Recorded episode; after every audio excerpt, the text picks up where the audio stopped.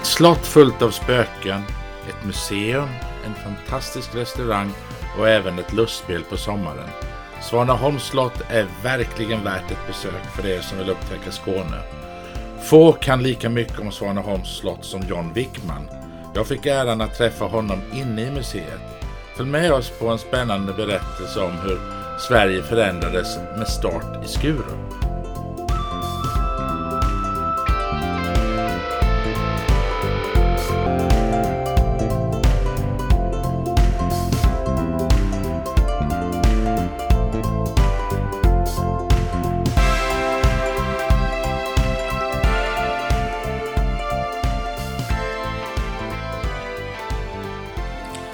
Tack John för att jag fick komma till Svaneholms slott. Välkommen hit. Tack, tack. Eh, om jag förstår saker och ting rätt så är slottet byggt vid eh, olika tidpunkter. Mm. Hur och när byggdes Svaneholms slott? Slottet fyller snart ett halvt årtusende. Det eh, byggdes omkring år 1530. Och den gången var det en, en eh, adelsman som hette Moritz Jepsen Sparre. Han var den danske kungens närmsta rådgivare och en väldigt hög man i det danska riket. För på den tiden så var ju eh, Svaneholm och Skurupstrakten här och Skåne var ju svenskt. Eller förlåt, danskt. Förlåt, danskt. Och då var det så att den här Moritz Sparre, han hade en borg söder om Skurups kyrka. Och eh, han kände sig inte så vidare trygg där nere i den borgen. För det, där bodde alla bönder väldigt nära och det skulle drivas in skatter och, och den borgen var inte så bra att försvara. Så då tog man sig upp norr om Skurup och eh, fann den här Svansjön som det heter på gamla kartor. Inte Svaneholmssjön utan Svanesjön eller Svanesjö. Och där fann man en holme. Och på den holmen tänkte då Moritz Sparre, där kan jag eh, bygga mig en borg och känna mig trygg. Han fick tillstånd av kungen. Där finns kungliga brev om detta att man får tillstånd att bygga borgen. Och det gör man då 1530. Och det går på några år att göra det. Allt var inte färdigt med en gång. Man byggde först det södra huset och sen snabbt efter byggde man de tre andra. Så det blev en fyrlängad borg. Och det södra huset, det är där restaurangen är? Det är där restaurangen är, ja. Där vid portvalvet där man går in när man kommer. Så ser man det där. Det var det första och sen ganska omedelbart efter kom de andra i tre våningar. Och eh, för att bygga det då så behövde man ju tegel och sten. Så man eh, rev lite grann på den gamla borgen. Och så hade faktiskt Moritz Berre några ställen till. Ett ställe i alla fall som heter Beritsholm vid eh, Sjöbotrakten. Det lät man också riva ner. Och lite stenar från olika ställen plus lite nytt. Och tegel så blev det Svaneholm. Och därefter så har man inte gjort så mycket när det väl blir färdigt. Men ett undantag. Några 200 år senare ungefär så eh, var här en adelsman som hette Axel Gyllenstierna. Och han ville bygga om borgen, försköna den, göra den än mer imposant. Och då hade han väl tittat lite grann på kanske Stockholms slott. För nu är vi i slutet av 1600-talet, efter 1697, 1700. Och då hade ju Tre Kronor brunnit. Och ni har alla sett ju hur Stockholms slott ser ut. Det ser ut som en gammal skolåda, eller hur? Ja, precis. En fyrkantig mm. låda. Och kommer man till Svaneholm från huvudentrén så ser man en fem våningar hög byggning, säger man. Mm. Och det är Axel Gyllenstiernas verk. Att bygga slottet fem våningar högt och så allra högst upp skulle där sitta kreneleringar. Ja, vad är det? Och det är de här vita som liknar skorstenar. Men det är det inte för det är utsmyckningar. Det är en krenulering, kallas för en utsmyckning. Men bakom de här så lät man bygga in skorstenar som då skulle gömmas bakom, inte på alla. Så det är en utsmyckning. Då var det så att den där Axel Gyllenstierna, han han göra den sydöstra längan på det sättet. Men mitt i bygget så dör han. Så de andra tre längorna ser ut som de gjorde från 1530-talet. Men jag läste någonstans att, att slottet ser högre ut utifrån mm. än det är i verkligheten inne. Precis, och det har med den här kreneleringsdelen att göra. Den som vi kallar det för den svenska sidan. Mm. Och det kan jag berätta lite sen varför den heter så. Men tillbaks till det här att det ser högre ut. Eftersom bygget inte blev färdigt, det bara stannade av, så fick man göra som man kunde. Den översta våningen blev en blindvåning, det vill säga att det är fönster i muren och så sluttar taket kraftigt ner. Så man kan gå upprätt liksom på några meter och sen så blir taket över. Mm. Så man kan bara ha det som litet förråd och så. Det är det att det ser högre ut än vad det faktiskt ja, är. Precis.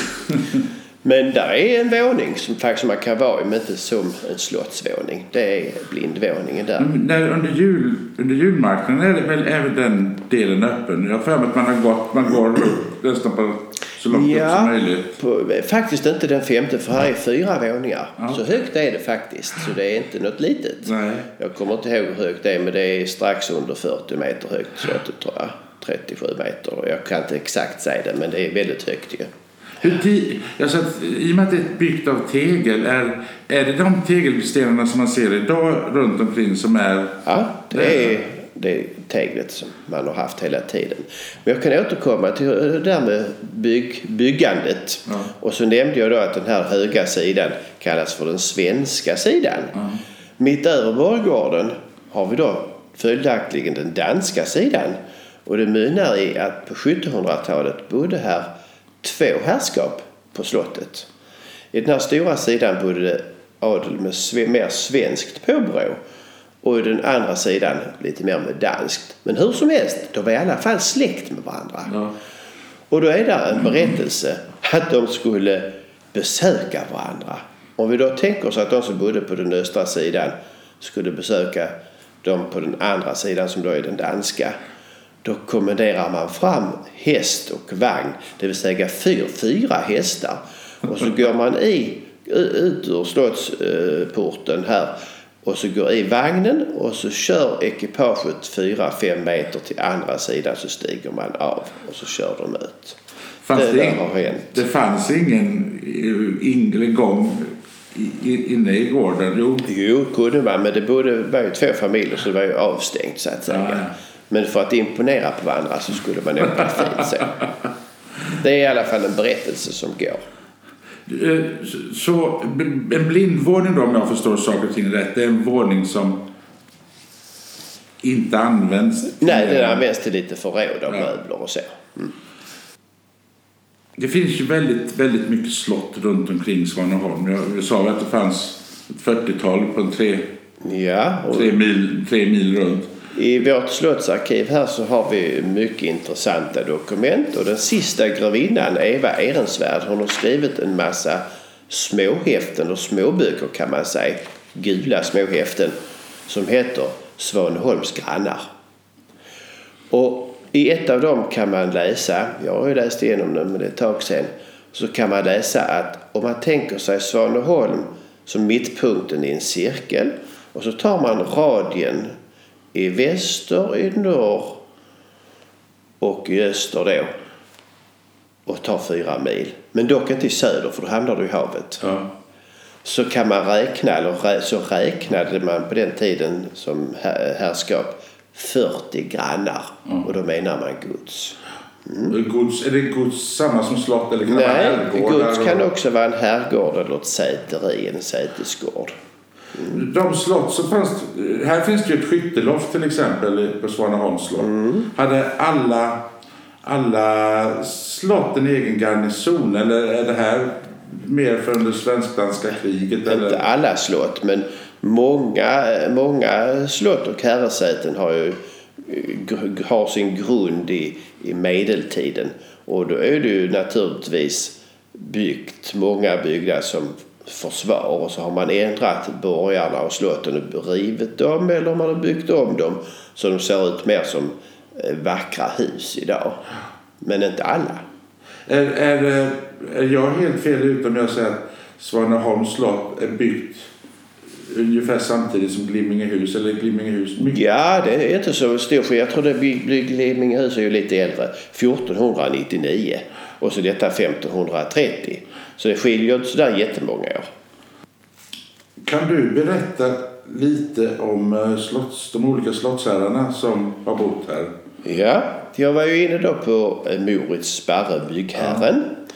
Och sen gick ju faktiskt slottet i arv från 1530 till 1837. Och det blev ju lite över 300 år ungefär. Men med olika efternamn. Och i den 300-årstiden så var det då byggherren Moritz Barre. Sen kan vi då hoppa fram till Axel Gyllenstierna som lät bygga om slottet som jag sa. Och jag vill även nämna vad Axel gjorde.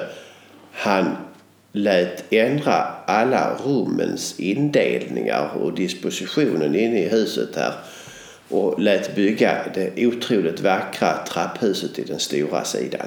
Det gjorde han. Sen går vi längre fram till eh, 1700-talet och då kom vi naturligtvis in på eh, eh, friherre Rutger Maclean som är slottets mest kända ägare. Och han är ju då känd för att ha infört enskiftet i Sverige bland annat. Men han var också en känd skolman och känd politiker. Och han var hovman innan han kom till Svaneholm eh, på 1780-talets början. Så eh, han hovman hos Gustav III. Och kvar här i slottet har vi faktiskt hans arbetsdräkt. Den svenska hovdräkten i svart siden med röda detaljer som man kan se. Och som hovman var han då politiker. Han var med och göra och skriva 1809 års regeringsform. Men här på Svaneholm så eh, tyckte han att det gav inte så mycket marken. Och jorden gav inte mycket och folk var lata och allt vad det nu var. Så genom sin litteratur i upplysningstidens filosofer från Frankrike och England så fick han då idéer om enskiftet. Och vad, innebär, vad innebär det? Ja, han ägde ju då all marken här i socknen kan man säga. Och då hade han möjligheten att rita om geografin här. Och i praktiken kan man väl säga så här att innan Maclean så bodde alla bönder i Sverige kring sina kyrkorna i form av en radby eller i skärmby eller så. Men det här ändrades så att istället för att alla bönderna bodde kring kyrkan så skulle bonden bo mitt i sin mark. Och då ritar man om kartan på det viset att det blir stora fyrkanter alltihopa. Och mitt i varje fyrkant bygger man en gård där bonden då bor och så har han sin mark runt omkring. För innan så var det smala, smala tegar här och var överallt Så man fick samsas om tillsammans och bestämma när man skulle eh, så och skörda och så. Och det var ganska eh, det blev ganska mycket rabalder om det när han genomförde men visade ja. vara ganska bra i slutändan för bönderna. Så var det ju. Eh, man kan tänka sig att man i många hundra år har bott tillsammans några meter ifrån varandra. Och på den tiden vad lyste på människan då? Inte som människor idag har elektriskt ljus och det är ljust överallt.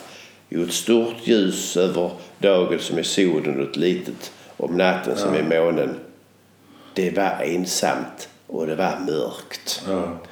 Och de här fyrkanterna som jag pratade om de kallar man för strölanden. För Maclean strödde ut alla de här eh, områdena. Och de som skulle bo där kallar han för strölänningar.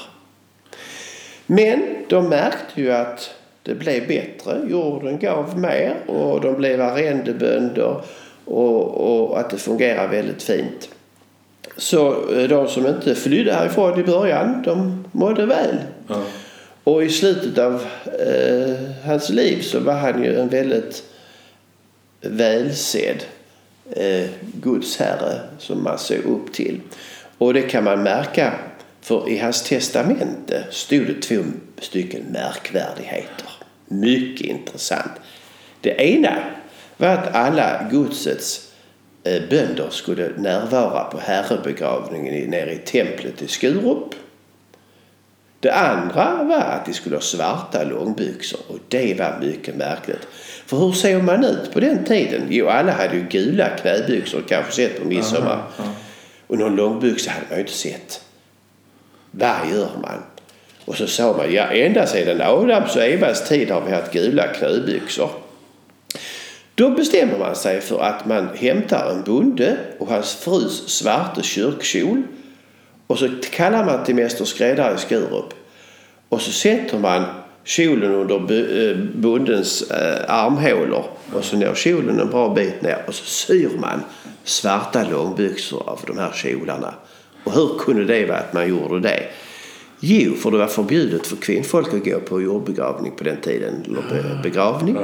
Så de behövde inte sina eh, svarta kyrkkjolar. Och på det sättet var man klädd. Och då blir det dags för den här herrebegravningen i Skurup. Då hade MacLean stått lik i slottets stensal i dubbla kistor. Och sen skulle han till Skurup och det är någon kilometer från Svaneholm till Skurup söder om. Och så börjar marschen. För han var ju en herreman mm. så han fick inte åka släde eller vagn. Han skulle bäras hela vägen i dubbla kistor. Och så hade de här, knäby- de här långbyxorna. Och det var ju tungt. Och de, det, de, då efter att man hade fått sytt alla de här svarta långbyxorna av kvinnornas kyrkkjolar så var det dags för begravningen. Och så skulle man bära MacLean från Svaneholm ner till templet i Skurup för herrebegravning. När du säger tempel, är det inte kyrkan? Jo, men det heter Jo. tempel. Okej. Ja. Templet är kyrkan. Och eh, då eh, efter att man hade, hade sytt de här svarta kyrkkjolarna så var det då dags för eh, herrebegravningen i templet nere i Skurup, det vill säga kyrkan. Och så skulle man då bära MacLeans, eh, MacLean ner. Han stod ju i dubbla kistor.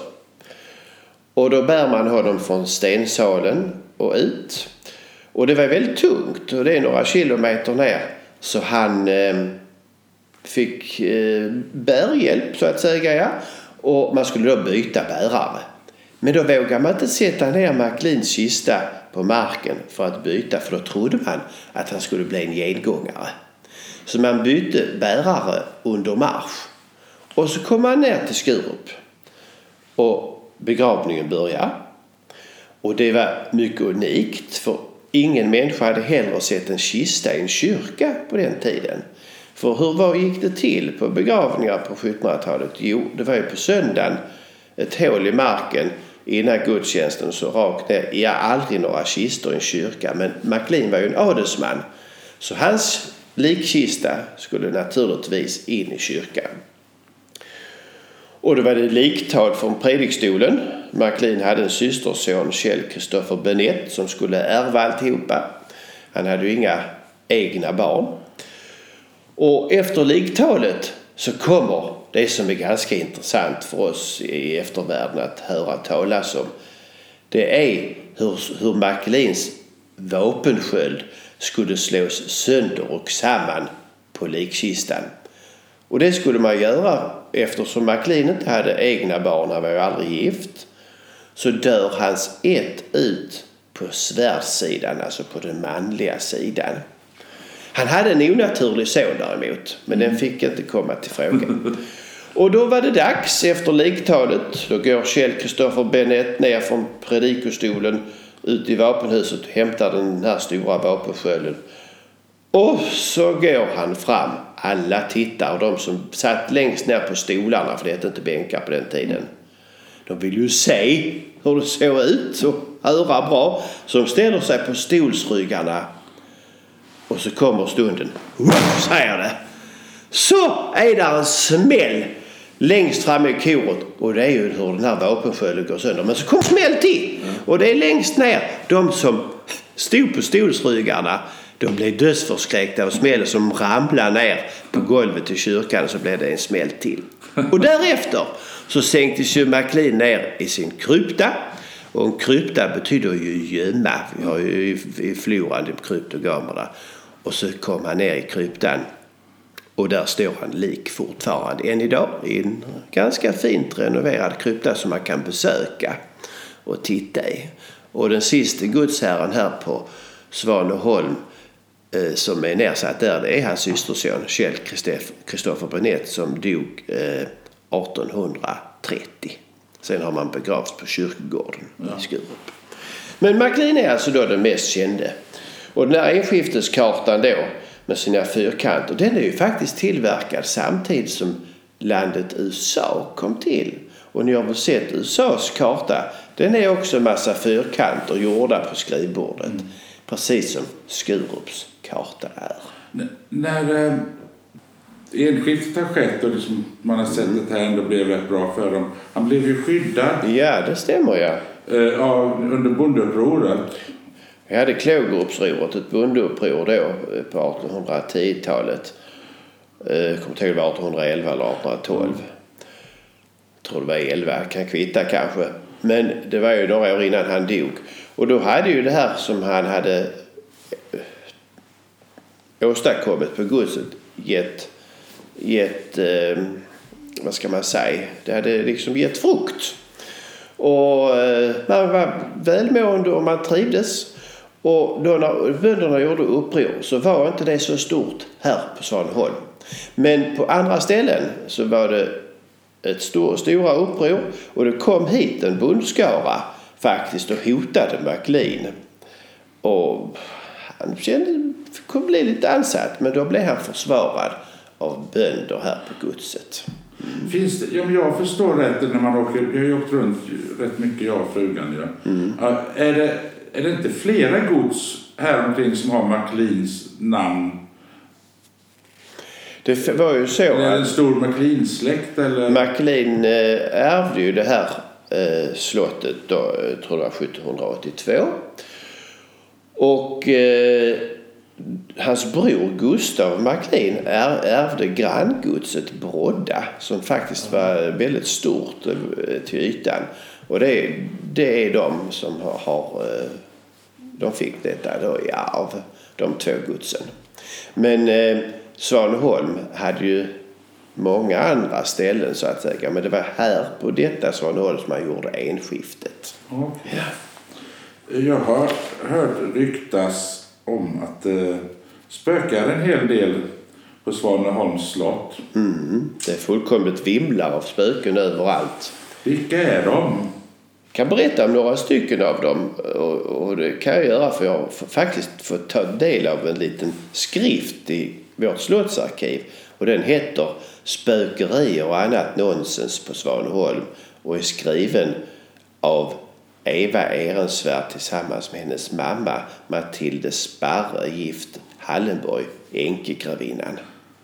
Och då kan man bland annat läsa om mannen med slängkappan han har visat sig tre gånger, det vill säga tre gånger. Mm.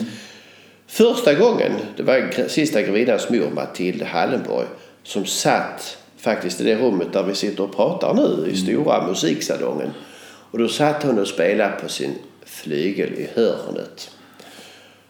Och flickorna satt i den högra fönsternischen och lekte med dockor. Och i soffan satt Edelfelt och Salomon Smith gäster här i huset smått kompenserade. Uh! Oh! En vålnad, säger hon och slår händerna för ansiktet och slutar spela. Alla tittar förvånade. Och då så ser hon den här mannen med slängkappan rakt under kronan i rummet. Och precis när hon har gjort det så far han ut till dörren till vänster och slår igen dubbeldörrarna med smäll. Det var första gången. Andra gången som hon såg den här mannen med slängkappan, det var faktiskt från samma rum. Då såg man honom, man satt också vid fönsternischerna, så såg man honom i, liksom i grannrummet hur det gick fram och tillbaka mellan dörrarna. Det var andra gången. Tredje gången var den kusligaste gången av allihopa. Då satt hon i rummet sidan om den här salongen som heter Långa förmaket i det södra fönstret. Och hade inte tänt ljusen för hon var ensam hemma. Hon satt hemma och, då, och så tittade hon ut. Och så såg hon hur det kom en man gåendes mot byggningen i slokhatt och svart slängkappa. Och då så kände hon sig lite illa till mods. Hon reste sig upp från sin fåtölj där hon alltid satt i fönsternischen och så gick hon igenom det blå kabinettet och igenom den stora matsalen, stor som en kyrka, och in i sitt skrivrum och tände ljusen. Ja. Det var tredje gången. Det var mannen med slängkappan. Sen har vi naturligtvis både en svart dam och en vit dam. Den svarta damen har vita kläder med svart hår och den andra damen tvärtom. Eh, den här eh, svarta damen det är en intrigant katta av första ordningen. När hon, I sin levnad så hade hon en massa fuffens för sig. Och då kan man läsa om den här Matilda Halleborg som var den sista grevinnans mamma i de här häftena. Att hon hade väldigt sena, eh, vad ska man säga, hon gick och la sig väldigt sent om aftonen. Och när hon kände en kall fläkt i nacken då reste hon sig upp och nickade. Det var väl tolvslaget. Då gick hon och la sig. Ja. Gjorde hon det tidigare då fick hon inte ro i sängen. För då blev hon ett sängaspöge, ja. som man säger på skånska. Och stod där över henne och det var inte så bra. Men när man bor på sådana här ställen så är ju slottsspöken en väldigt naturlig ingrediens. Ingenting som man ska vara rädd för. Man ska bara lära sig leva med dem och, och umgås med dem på rätt sätt. Och det var då Matildes sätt att göra det på. Eh, sen har vi en munk som eh, spökar här. Det är byggt 1530 och det är precis när reformationen kom. Och här var mycket kloster i, i Danmark på den tiden. Och i Ystad var det kloster och Trelleborg och på många andra ställen. Så det fanns ju munkar som var ute och promenerade. Och då har det varit en munk här som eh, av en händelse blev inmurad. Han blev skjuten av en pil och så har jag för mig, så blev han inmurad. Men han spökar, en mycket hjälpsamt spöke.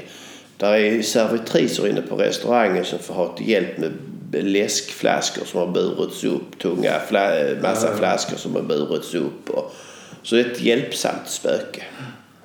Och sen har vi inte ett spöke men ett naturväsen också. Det är den vita haren. Vi har en vit hare här i vår trakt i Vemmenhögstrakten som har visat sig två gånger. När den visar sig tredje gången så ska tre slott sjunka under jorden. Och det är Svaneholm och Dybeck och jag tror det tredje är Marsvinsholm. Jag är inte säker på det tredje. Men i alla fall Dybeck och Svaneholm ska sjunka under jorden. Jag läste någonting om den håriga mannen. Den ludne. Den ludne, ja. Visst, ja. Det var också en intressant historia. Det, det, det är ett sentida spöke. Eh, på ja, 1910-talet. En höstkväll så var här ett stort gäng med gäster. Eller sällskap kanske man hellre ska säga. Inte ett gäng. Ett sällskap var man. Ett stort sällskap gäster var här. Och då eh, var det massa ungdomar. Adliga ungdomar som hade en middag i matsalen. Och sen efter maten så skulle man roa sig. Och då, man var väl en 20 stycken, så skulle man leka kurragömma i slottet. Och en skulle då leta. Alla springer och gömmer sig. Och den som skulle leta upp de andra, han heter eh, Erik Ramel. Och det är faktiskt Povel Ramels far. Povel Ramel, kanske en del äldre människor vet vem det är, men det var en herre som brukar i televisionen sitta och spela klaver med en huvudbonad på sig för han var lite skallig och var lite rolig. Och då var det hans far som var eh, en ung herre som skulle då leta i de här 42 rummen. Och så går han ut mot den norra sidan där var en gästrumsvåning. Och han vet ju precis vilka som är här. Och han vet hur det ser ut i rummen. Och så öppnar han för han vet att det är en stor säng och så ska han titta under sängen med någon som gömt sig där för det är ett bra gömställe ju. Och så lyfter han på överkastnet. Oh! Så rädd han blir. Han far ut och så slår han igen en dörr. Och så säger han bara Ludenarm, Ludenarm. Mm. Och alla hör hur han skriker Ludenarm. Och så springer de fram ur sina gömställen och han får en stol att sätta sig på. Ludenarm, Ludenarm, det enda han säger. Får något att dricka från en piga och så kryper det fram vad som hade hänt. Att under sängen, när han lyfte på överkastet så kröp det fram den här lune handen och armen. Som ingen visste vems det var egentligen. Det är den. Jag, jag har ju bekanta som har jobbat på slottet i Stockholm. Och som jobbade med städa och plocka undan. Och de berättar väldigt mycket om just dörrar som stängs. Mm. Steg som hörs på, utanför och när de öppnar så finns det ingen där. Mm. Du som har varit här så mycket, är det något sånt som alltså jag, man märker, känner eller? Jag tror ju inte på sånt egentligen. Men jag har varit med om att ett larm gick. Och det är ju inget konstigt i och för sig. Vi var tre personer här som höll på att städa. Och i ett av rummen så har vi en monter. Och i den montern gick larmet fast det inte fanns, där var ingen. Det fanns ingen anledning till att det skulle gå. Det var mycket konstigt tyckte vi. Och eh, tänkte det måste vara något spöke som satt igång. Men inget nämnvärt. Nej. Tyvärr så känner jag inte av sånt. Eller så har jag lärt mig umgås med dem eftersom jag är här så mycket. Ja, precis. Du, eh, ni på, på eh, Fornminnes och hembygdsföreningen ansvarar ju för museer. Mm.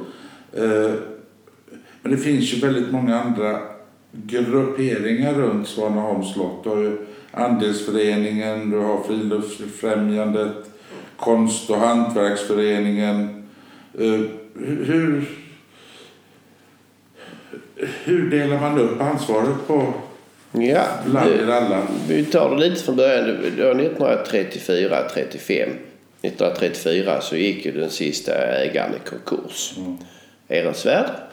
Och han dör i detta och hans eh, fru då, grevinnan Eva Hallenborg, hon är kvar och klarar inte av det så det blir sålt. Och då köper eh, Vemmenhögs herras hembygds och fornminnesförening slottet.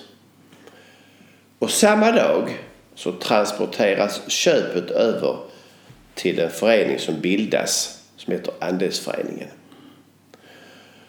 Och då bestämmer man också att den här Eva Ehrensvärd hon får hyra fram till sin död sex rum i slottet och hon bor här i 12 år till 1947. Men då är det så att då kan man säga att slottet står liksom på två pelare. Den ena är då föreningen som köpte slottet, alltså Fornminnesföreningen, Hembygdsföreningen. Och så är det då andelsföreningen som bildades som då fick slottet av Fornminnesföreningen. Och då är det så idag att eh, slottet är själva husbyggnaden och parken, sjön och den här lilla skogen som finns här. Det är andelsföreningen som äger det. Och eh, deras första uppgift är ju då att se så att huset håller och att tillse att Fornminnesföreningen har lokaler till sitt museum eftersom det var de som köpte det för att det skulle bli ett museum. Mm. Hela andemeningen med att det köptes det var att det skulle bli ett museum, ett hembygdsmuseum. Och grevinnan själv var med i denna eh, tanke och var med och iscensatte detta. Det kan man följa i breven.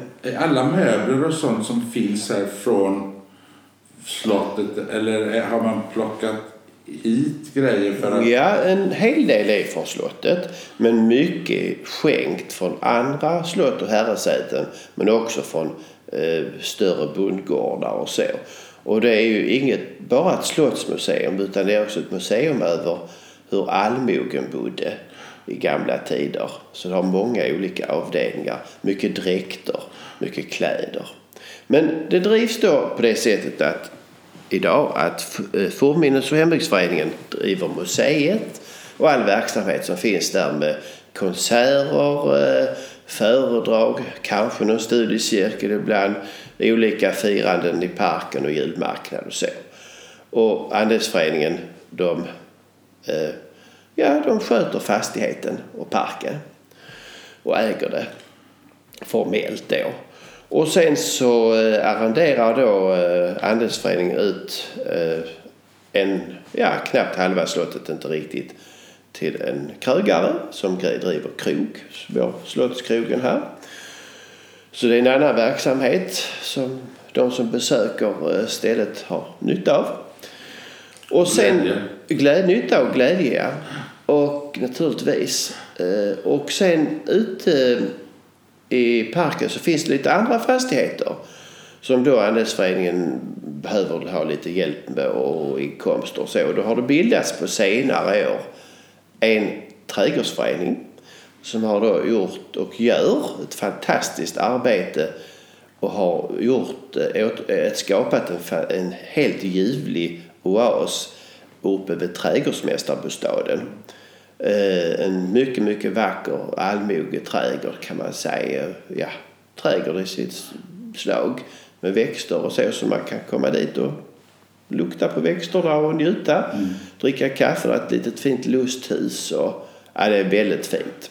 Och i samma hus så huserar då också eh, Konst och hantverksföreningen som framförallt, ja annars också, men vid påsken har de ju stora utställningar som drar mycket människor och även vid julmarknader och andra tidpunkter på året.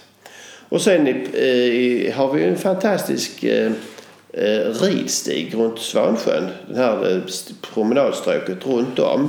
Och då är det många föreningar som använder det, eh, den promenadslingan.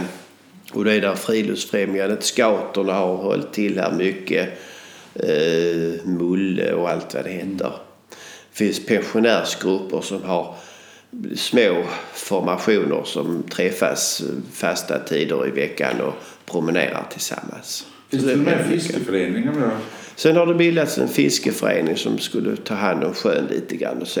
Mm. Ehm, jag har ju hört från min fru att du eh, är en del av eh, middagssällskap som träffas och i, i slottsmundering. Är det här på slottet eller? Ja, det är ju så att jag sitter i styrelsen här på Svaneholms hembygdsförening och jag guidar mycket. Ja. Och i det har det då växt fram att vi har skapat historiska baler. Ja. Eh, och det har vi gjort rätt många gånger. Jag kommer inte ihåg hur mycket, men flera gånger och de är mycket välbesökta. Och då har vi brukat göra 1800-talsbaler. Och de har föregåtts av workshop då man får träna på eh, den tidens slottsdanser som fransäser och angläser och så vidare. Och det finns ju många människor i Sverige som är intresserade av det här. Ja. Och då har de eh, innan sytt historiska kläder och så som man sen klär sig på kvällen. Och så äter vi en fin trerättersmiddag och så kurserar jag lite grann om livet i gamla tider här. Framförallt balerna och, ja. som var viktiga. Och så dansar man. Och så i, i pauserna så får man då mingla i, i slottssalarna och känna av hur det kunde vara att delta på en slottsbal under 1800-talet. Det gör vi. Det låter jättetrevligt. Ja. Eh, men just nu när vi sitter här i januari så är museet stängt. Men eh, hur är öppettider för besökare och när öppnar det och stänger det på åren? Det är lite olika beroende på vad vi har för pengar och inte pengar men mm. för det mesta har det varit öppet på sommarmånaderna och lite helger på våren och hösten. Så har det varit. Och i år så tänker vi öppna till eh, påsk och så ska det vara öppet i sommar. Eh, tisdagar till söndagar. Så ser det ut detta året. Och när du pratar om det här med, med att ha pengar. Är, museer och slott som, som sådana, vi får inte mycket bidrag från stat och landsting och, och, och så, utan man måste hitta pengar i, utav, utav intresserade. Ja, vi, ibland har vi tur, ibland har vi inte tur. Eh, vi, från 20-tal år sedan så var det en herre som gav oss ett arv, en massa pengar som vi har klarat oss på ett tag. Det börjar ta slut, så nu är det mörkt igen. Det är ju så i ett 500-årigt slott att det är mörka tider och ljusa tider. Ja. Och det har varit lite ljusa tider ett tag på det sättet. Men där bakom ljuset kommer mörkret. Men sen efter mörkret kommer det ljus igen. Ja. Och nu har vi fått lite pengar från EU. Det är ju projekt Baltic Mass Half Baltic Manor projekt. Och man ska lyfta fram herrgårdar kring Östersjön som ligger i skymundan. Men det är bara för något år ju. Sen är det mörkt igen. Och sen har vi, får vi ibland lite pengar från staten för att ta vara på kläder. Vi fick eh, 170 000 för att ta hand om eh, våra eh, fina dräkter. Eh, sen är det andra som inte vill ge så mycket Ja. som gör att vi får lite bry. Men vi har hankat oss fram men det är inte ljust i framtiden. Det är det inte. Min, Vi hoppas det kommer ljus. Ja, vi, men man kan köpa in sig på slottet har jag förstått. kan man göra. Andelsföreningen säljer ju andelar att 30 kronor. Och jag tror man kan inte köpa en för 30 kronor men man måste köpa fem stycken nu. Ja, precis.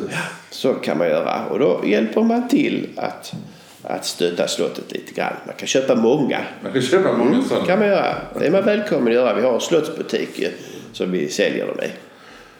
Ja, för att avsluta det här. Jag, jag vill verkligen tacka för att jag fick komma. Jag ska ställa en fråga och sen tänkte jag att du skulle få berätta lite om flygeln i rummet vi sitter i och kanske avsluta med en liten trudelutt. Absolut. Det ska vi kunna åstadkomma.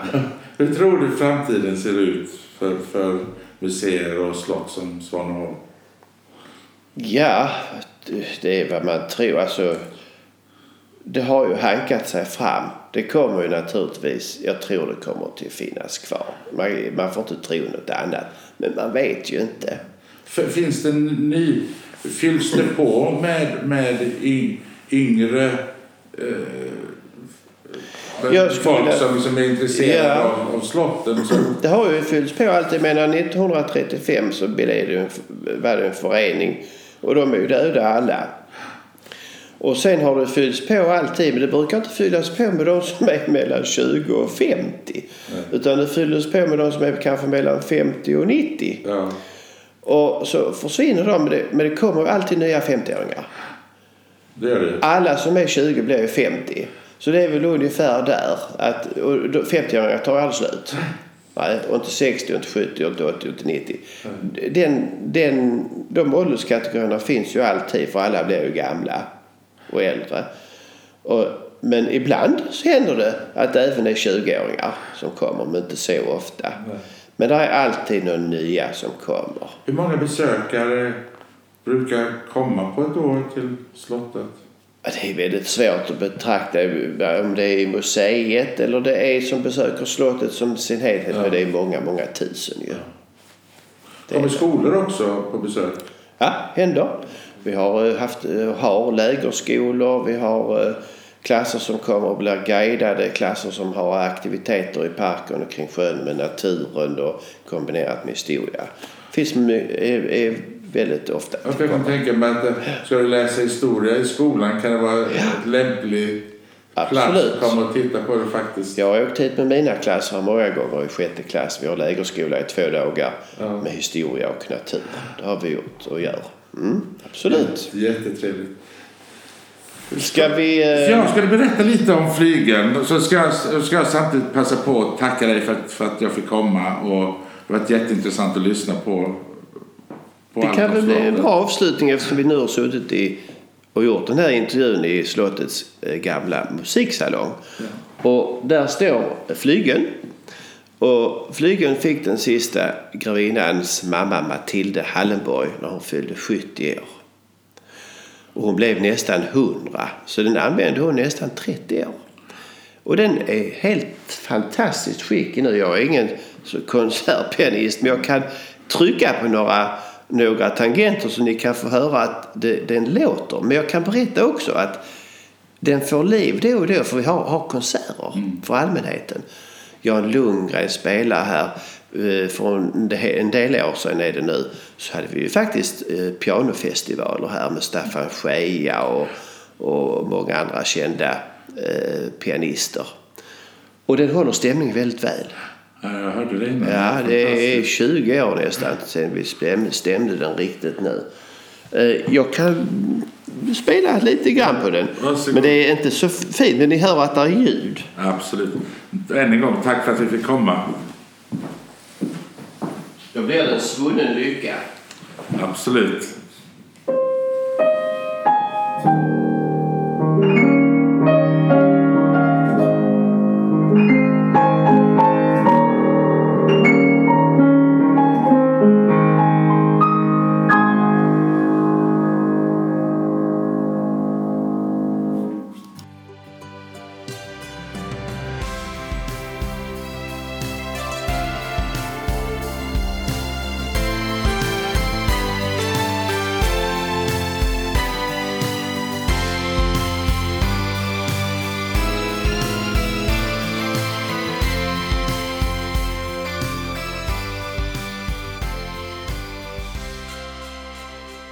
Det var programmet om Svaneholms slott. Jag hoppas att ni tar er tid och bokar in ett besök på detta fantastiska ställe. Och varför inte boka in ett besök när någon av slottets guider är med och guidar er genom slottets alla rum. Jag hoppas ni följer med oss och upptäcker alla andra ställen i Skåne. För visst är Skåne fantastiskt.